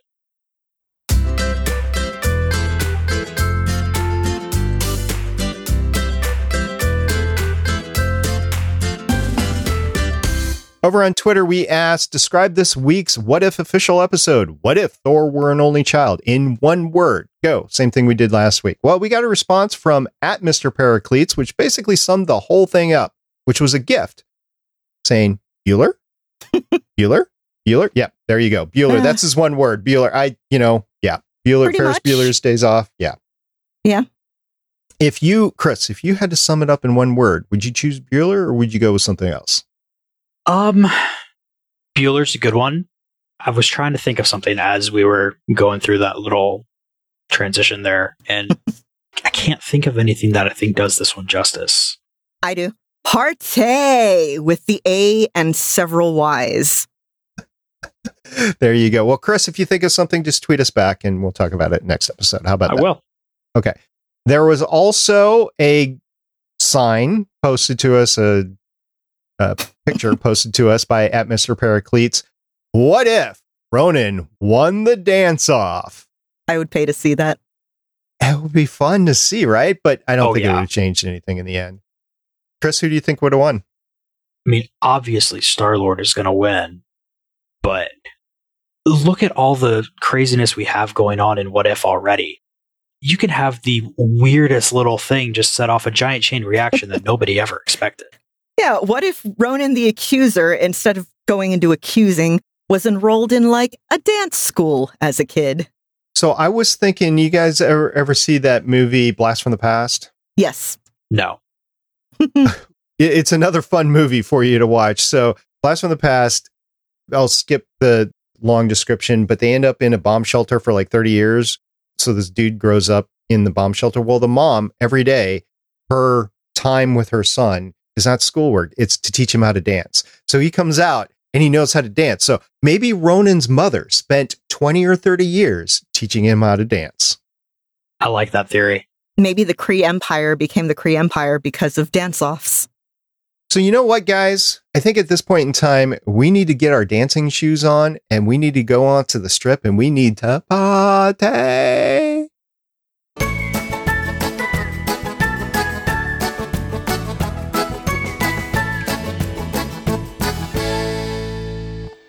What a marathon podcast recording, but I had fun the entire time. I hope you guys did too. And thank you, listener, for sticking with us for the entire time. Thank you so much for sticking with us for all of that. And thank you, just thank you for being you. And Chris, I want to say, first of all, thank you for signing up to come on board tonight, even though you didn't know it was going to be this long of a marathon recording. Thank you for being with us this entire time. I'm guessing you're probably hungry.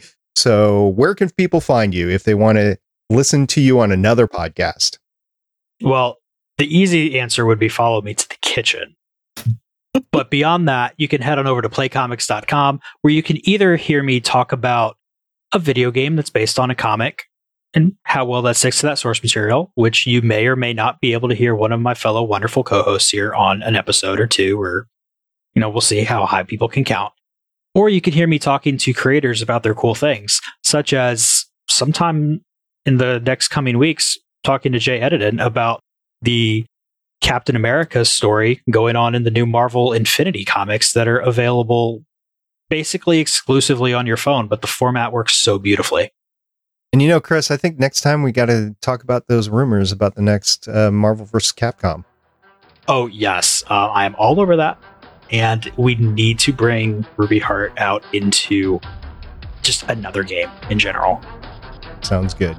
Until next time, I'm director of the show, SP. I'm Agent Lauren. And I'm consultant Chris. See everybody next time. Bye. Bye-bye. Bye. Thank you for listening. If you want to leave us feedback, go to gonnageek.com and you will find all our contact information and other shows.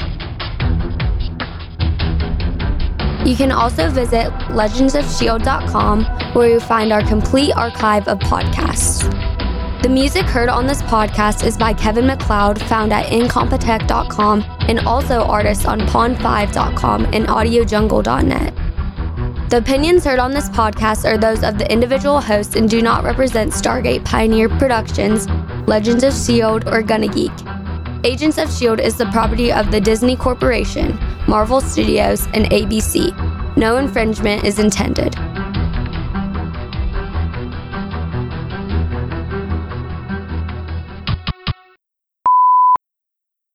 Hey, Lauren. Hey. How's it going? All right. Good. Listening to a wrestling podcast. I forgot to listen to this week's Legends of S.H.I.E.L.D. Oh, okay.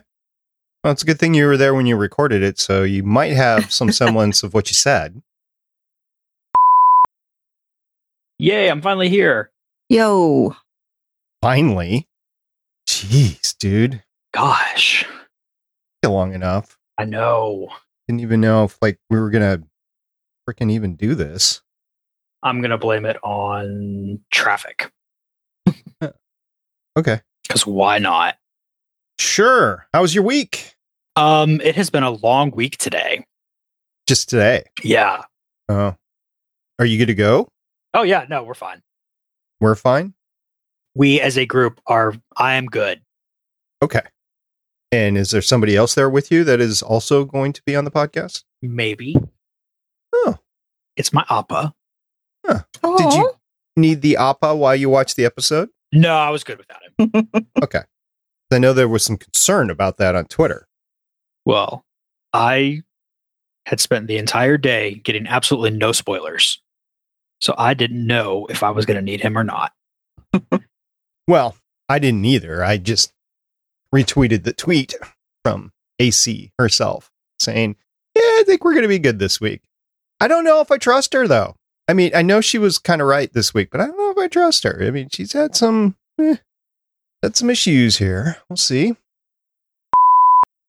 Yep, I've kicked my Thor out of this room, so we have no danger of any kind of interference with the electrical stuff. Took Cooper on a four and a half mile walk. He's supposedly tired out, but his mom is home tonight, so she can take care of him. Lauren, I don't know if you know this, but my Thor is a cat who likes to chew on cords. Oh, that's very. I mean, I was going to say that's very good, but the cat shouldn't chew on cords. My favorite time was when I was holding him, petting him, telling him he was a good boy. And while I'm doing that, he bit through my headphone cord. That's a cat. I know you've had your issues with uh, cats unplugging cords. Lauren. Yeah, Pike has done that a few times. I think Fatty did it once. He panicked and got tangled up and broke ah, my second to last set of headphones. Michelle had to buy a new set of headphones because her cat chewed through, I think it was her cat, chewed through the, the headphone cord. So she got the same headphones that I'm wearing right now. So she's been Yeah. very happy with them since. I need but to get new cups for mine. oh, I don't know Yeah. if They're a bit battered. watched uh, Better Podcasting, but when I was at the lake a couple of weeks ago, I took Mm-hmm. my travel headphones out and the headphones, it, it was completely disintegrated. The Ugh. cups were. So I just put it back in the bag and then used a reserve set of headphones and then bought pads that met me at home when I got home. And I just put them on this week. So Yep. they're all good. Just saw a meme. Let's see if I can find it again. Dazed and Confused was released in 1993 and set to 1976. A comparable movie today would be about the graduating class of 2005. Thanks. I That's hate when it. I graduated. That's when I was one year shy of graduating college. Uh, I hate, I hate this. I hate time. Why is this happening? Me more than you guys. Yeah. Oh, my niece, she's going to be four months old in a little less than a week. Oh, that's right. Yeah, she's just, oh, I love her so much. She's just getting bigger and just more awesome and pretty and happy by the day. And it's just like, ah, I love this baby. I was going to ask about your puppy. How's the puppy doing? Fulton's okay. So he's having an allergic reaction right now. For the past week, he's had to wear boots because he's been licking his feet raw. Oh, So he's on Benadryl and he has to wear boots and he hates the boots because he already has like motor issues. And then you add the boots in and he's like flopping around like a weird duck. oh yeah. And you have hardwood floors too, right? Yeah. Ugh. But no, the little boots, they're they're good. They Okay. Yeah, they, they're rubberized soles. And honestly, I wanted to get him a pair anyway because he doesn't like the feel of wet grass on his feet. So, since we're getting ready to be in the part of the year where it's raining more, I got those for his feet and I'm going to get him a little like either get or make him a little like raincoat. Hmm. I say little, the dog's like 77 pounds. But yeah, no, he's doing pretty good otherwise. He's been we were napping together earlier today. So Oh. he's such a good dog. And his trainer, we had to take him to the vet for a checkup, just, you know, get his meds refilled and stuff. So his trainer came with us since she's known him his entire life and knows his medical records and could help us transport him so we know what to expect. And she's like, Oh my God, he looks so calm. He's not freaking out anywhere near as much as he would previously. He's doing so well and like it's like oh i since i see him every day i forget that like apparently he you can tell that he's you know he's putting on some weight he's much calmer he's much more comfortable and it's like oh that's very good Cool. he and pike are pike is getting braver and uh, is approaching him lately tried to steal fulton's food yesterday A cat stealing the dog's food? That's interesting. Yeah. Well, Fulton's not going to fight back. I mean, yes, he outweighs Pike by like seven times, but Pike is a little bastard and Fulton is very, very gentle. So does Fulton eat whenever he wants to? No, he gets fed twice a day. Okay. Yeah. And Pike is stealing the food? Yeah. Pike, okay, nominally, he's meal fed. We feed him three times a day because he was freaking out in the middle of the day if you didn't feed him. but he'll eat some of it and then back off and then eat some and back off. So it's sort of, it's like half meal feeding, half free feeding. I have to worry about Cooper not liking getting wet because golden retriever and when I was at the lake, he decided, oh, cool, lake, and, you know, just walked in it and everything. So, yeah, Fulton's a lab. He's supposed to like water and getting wet. And he's like, no, this, I don't like this texture. And we walked in the rain two days this week. So he was fine. Uh, I'm wondering, because he hasn't seen it yet, I'm wondering how the snow is going to go with him. So that's coming up in the next couple of months. Whether oh, that's got to be fun. Yeah, so some dogs freak out about it. Some dogs are like, "This is the coolest thing ever" because it's like frozen water everywhere. He does like ice cubes, so if he figures out oh. it's like ice cubes, then everything should be fine. My friend Mary's dogs love ice cubes. Fulton likes them okay. It's a snack. It's like a calorie-free snack. You give them yeah. and crunch it, and they, they like the crunch. Yeah, especially if they're teething, which he is. So. Also, she was in the ending of the Loki episode as well. So uh, we'll see what all that comes up. Anyway, next week, we're going to be talking about What If episode eight, and we'll see what happens then. In the meantime, we have a lot of news to cover. Stay with us, there's some important things to go over. You guys got to hear Thor fighting. I don't know who he was fighting with, but he was definitely part of it. He was in the spirit. Legends of S.H.I.E.L.D. is copyright 2013 through 2021.